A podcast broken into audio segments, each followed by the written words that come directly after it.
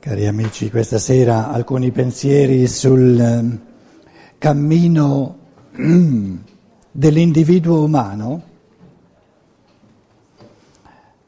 sulla sua evoluzione, sulla falsariga di eh, malattia e salute, ehm,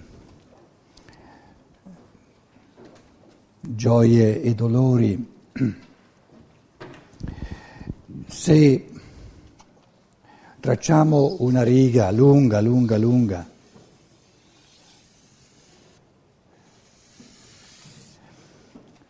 fatta di millenni, diversi millenni, come vi dicevo, ehm, fatta di ripetute diverse vite terrene, sorge la domanda a che serve? A che serve tutto questo?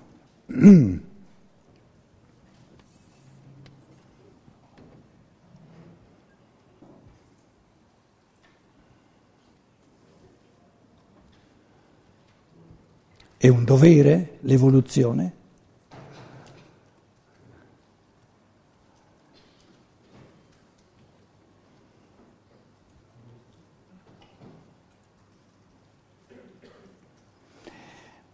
Quando una persona eh, attraversa un periodo di depressione è perché si chiede ma non sarebbe meglio se non ci fosse tutto questo?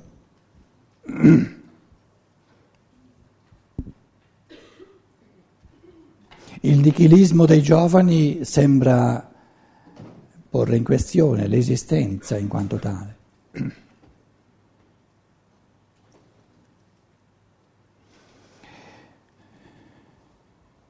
Diciamo che il senso dell'evoluzione è di crescere liberamente, individualmente, in conoscenza,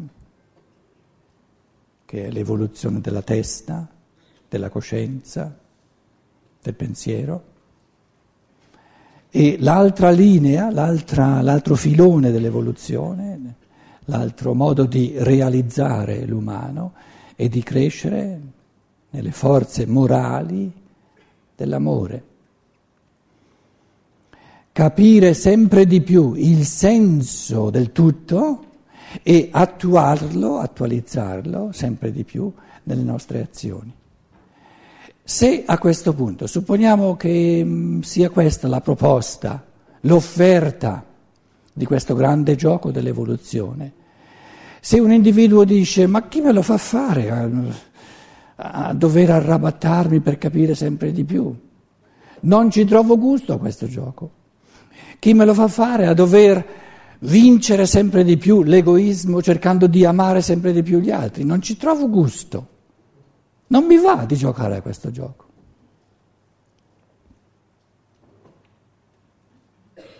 Che facciamo?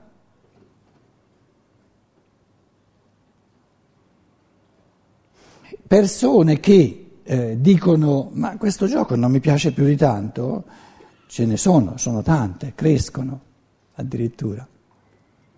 Diciamo però che eh, un motivo fondamentale è il fatto che le persone che godono veramente, cioè che effettivamente fanno l'esperienza di giorno in giorno, di anno in anno, di crescere, di approfondire, di ampliare la loro coscienza in campo conoscitivo, per esempio integrando le scienze naturali che indagano il mondo visibile, con una scienza dello spirituale che indaga il mondo spirituale, queste persone non è che sono tantissime, per cui è anche difficile avere attorno a noi degli esemplari, dei, mm, dei modelli umani per cui uno dice sì, in effetti se, se, se facessi un po' come quello lì può darsi che sia una bella cosa vivere.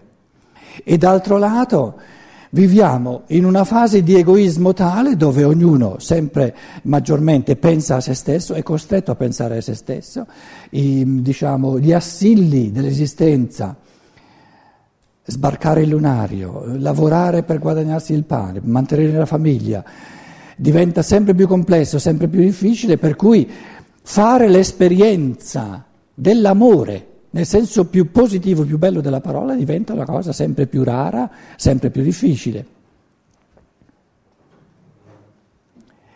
Per cui, tirando le somme, molte persone dicono, ma non è mica vero che sia così bello vivere. Dove, dov'è bello vivere? E addirittura lo vuoi chiamare un gioco, ma è un gioco che, che non mi piace proprio. Aggiungiamo che il eh, numero delle persone che si tolgono la vita, o perlomeno il numero delle persone che hanno pensieri di, di suicidio, che pensano al suicidio anche senza farlo, aumenta, ci si può chiedere se sia giusto parlare di un gioco bello che vale la pena di giocare e di ripetere di giocare, o se invece eh, sia più intelligente vivere in un modo più modesto, più rassegnato, più realistico, terra a terra, e dirsi, beh, cerchiamo di fare eh, del nostro meglio, ma voli pindarici non sono concessi, non sono, non sono realistici.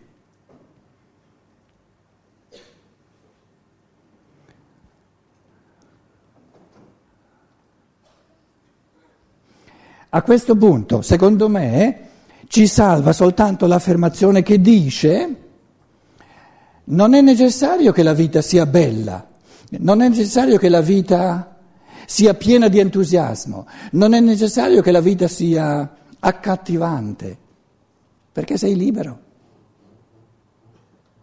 Essendo tu libero, essendo la forza fondamentale che porti dentro di te la libertà, la scelta fondamentale della libertà sta nella possibilità che abbiamo di fare della vita, di ogni vita che abbiamo, qualcosa che ci entusiasma e se la prendiamo, se la realizziamo, se la viviamo dal lato entusiasmante, ci viene detto, ed è vero, che può entusiasmare sempre di più, che è possibile, ma non necessario perché siamo liberi, è possibile vivere il cammino di conoscenza, conoscenza, ricerca della verità oggettiva, come qualcosa è possibile.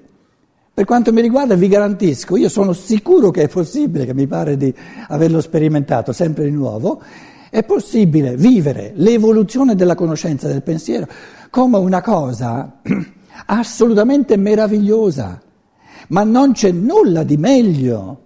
No, se, uno, se uno ci prova, perlomeno provaci, se uno ci prova e veramente fa l'esperienza di capire Naturalmente non senza sforzi, perché il cammino di conoscenza comporta sforzo, ma questo sforzo viene remunerato dal fatto che se mi sforzo veramente di capire sempre meglio, in un modo sempre più vasto, in un modo sempre più complesso, in un modo sempre più fondato, sempre più scientifico, la realtà che mi circonda, salta fuori che il capire sempre meglio i fenomeni del mondo mi dà una gioia assoluta. E se vivo senza gioia è perché ho scelto liberamente di omettere, di non fare questo cammino di conoscenza. Liberissimo di ometterlo, però non posso accusare l'esistenza, non posso accusare gli altri, non posso accusare la vita di non rendermi felice. L'unico che è responsabile per il fatto che io non sia felice sono io stesso, perché avrei la possibilità reale, come ce l'ha ogni essere umano, di essere assolutamente felice. E non serve il cavillo che dice sì, però l'altro è più bravo a pensare, l'altro è più avanti di me, non importa nulla, tutti, tutti eh, raggiri per poi di nuovo poltrire, perché la, la gioia della conoscenza non sta nell'arrivare al punto in cui si trova un altro. Questa è una pensata stupida. La gioia della conoscenza sta nel compiere oggi quel piccolo passo reale che mi è possibile, che è possibile a me. Però lo devo compiere come una decisione della mia libertà. Se volete in chiave molto più concreta, non esiste un cammino di conoscenza, di crescente, approfondentesi conoscenza senza un minimo di lettura, senza sostenere il processo di pensiero dell'individuo, leggendo, cioè confrontandomi col pensiero soprattutto degli spiriti migliori che conosciamo e perciò vi proponiamo soprattutto questo Rudolf Steiner, che è una proposta di pensieri all'infinito, se io ho capito no, che ci vuole poco, che se cerco di fecondare quotidianamente, e lo può chiunque, basta una mezz'oretta, il mio spirito, la mia conoscenza, il mio pensiero, con pensieri di esseri umani che mi hanno preceduto, non si sgarra, non esiste che io non trovi gioia. E non esiste che io, se cerco la conoscenza, non faccia passi in avanti. È nella natura del pensare umano, è nella natura della testa che se io mi, mi, concedo un'ora al giorno in cui coltivo dei pensieri, è nella natura dell'uomo che fa dei passi in avanti. E se non faccio passi in avanti in, nella conoscenza è perché io decido liberalmente di poltrire, proprio di, di essere pigro e di non fare nulla.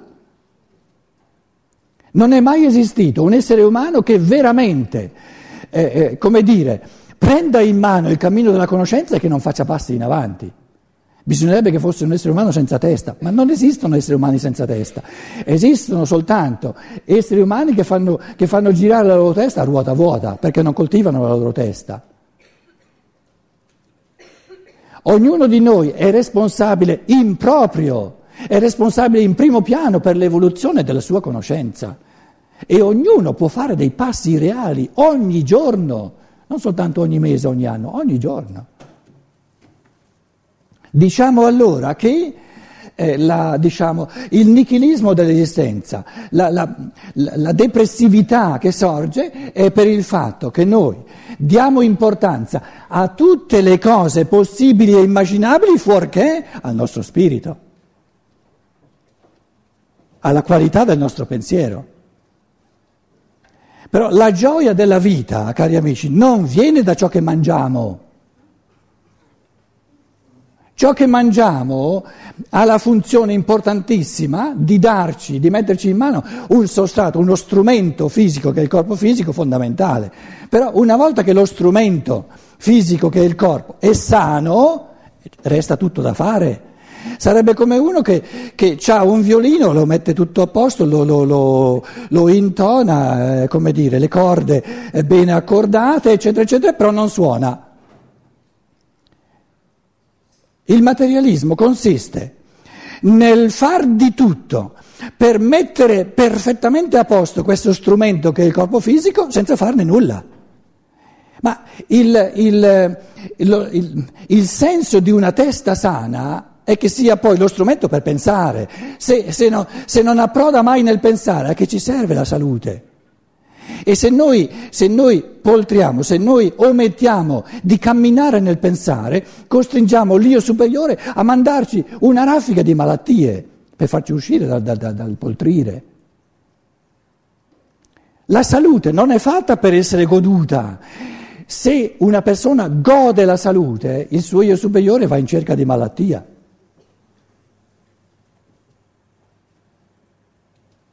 Per dargli la possibilità di smettere di poltrire.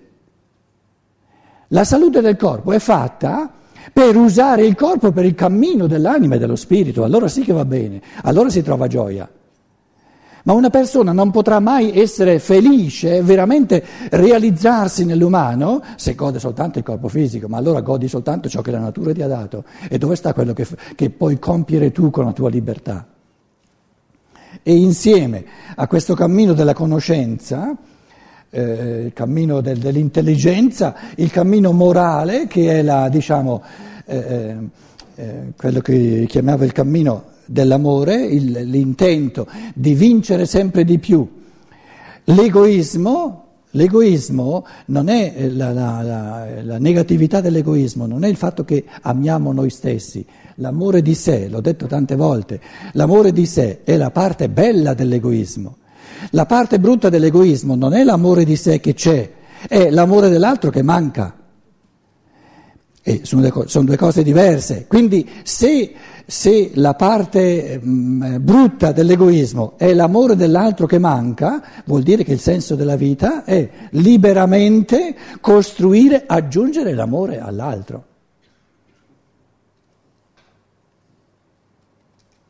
Torno alla domanda che ho fatto all'inizio. Chi me lo fa fare? E la risposta è non c'è nulla che dia più gioia, più soddisfacimento, più, come dire, autorealizzazione all'essere umano che non liberamente e individualmente crescere in conoscenza e in amore. Provaci.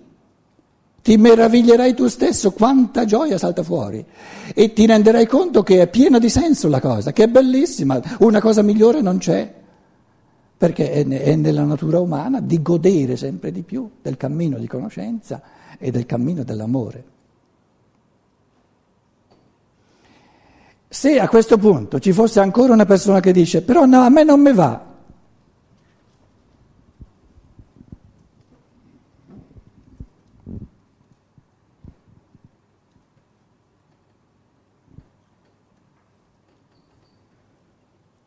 l'io superiore lo aiuta dandogli una bella depressione. Quello dice, a me piace di più la depressione che non tutta sta sfacchinata. Goditi la depressione. Se poi dice, no, ma non mi piace neanche la depressione, e allora, che, allora che, se non vuoi godere nulla, non godi nulla.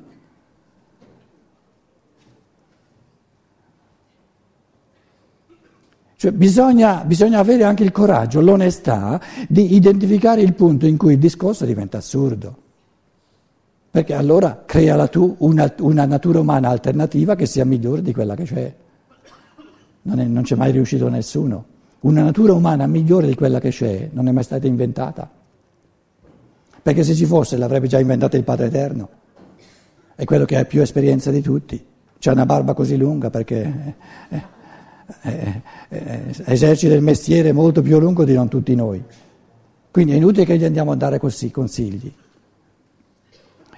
In altre parole, le, tutto ciò che noi cerchiamo di dire contro questa affermazione così semplice, che il senso dell'evoluzione, il senso dell'esistenza è la gioia, la positività, la pienezza del vivere in una conoscenza, in un processo di pensiero sempre più forte, sempre più profondo, sempre più vasto e che il bello della vita, ciò che dà gioia al cuore, è di sentirsi sempre più pieni di forze di amore, perché vorremmo che anche gli altri ci portino incontro forze di amore, l'affermazione è nella misura in cui ci provi, la cosa ti convince. Provaci. E man mano che ti convince sempre di più, la gioia che senti è talmente convincente che continuerai, vorrai sempre di più crescere nella conoscenza e sempre di più crescere nell'amore.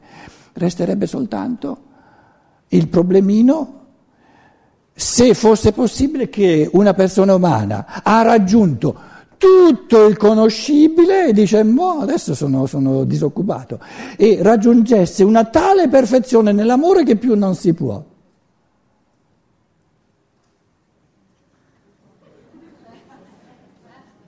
Direi aspettiamo un momentino prima di, di aver paura di essere arrivati a questi livelli stratosferici rendiamoci conto di, di quale eh, povertà di conoscenza sia il materialismo che abbiamo, mettiamoci al punto di partenza reale della nostra cultura, siamo a punto zero. Ignoriamo in tutto e per tutto il mondo spirituale, c'è tutto da conoscere. Quindi è inutile porci adesso il problemino di quello che sarà quando saremo arrivati alla fine. E mo? Ce n'è da fare. Questo, questo quesito l'ho soltanto accennato per essere proprio assurdo, no? eh, porsi il problema di però quando sono arrivato alla fine poi eh, non c'è più nulla da fare.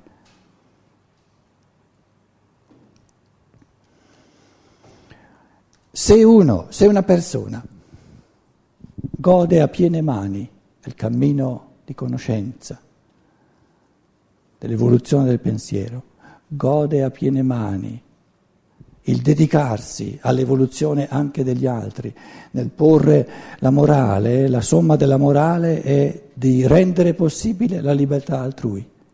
La creatività dello spirito è l'esercizio della propria libertà e l'amore è rendere possibile all'altro l'esercizio della sua libertà.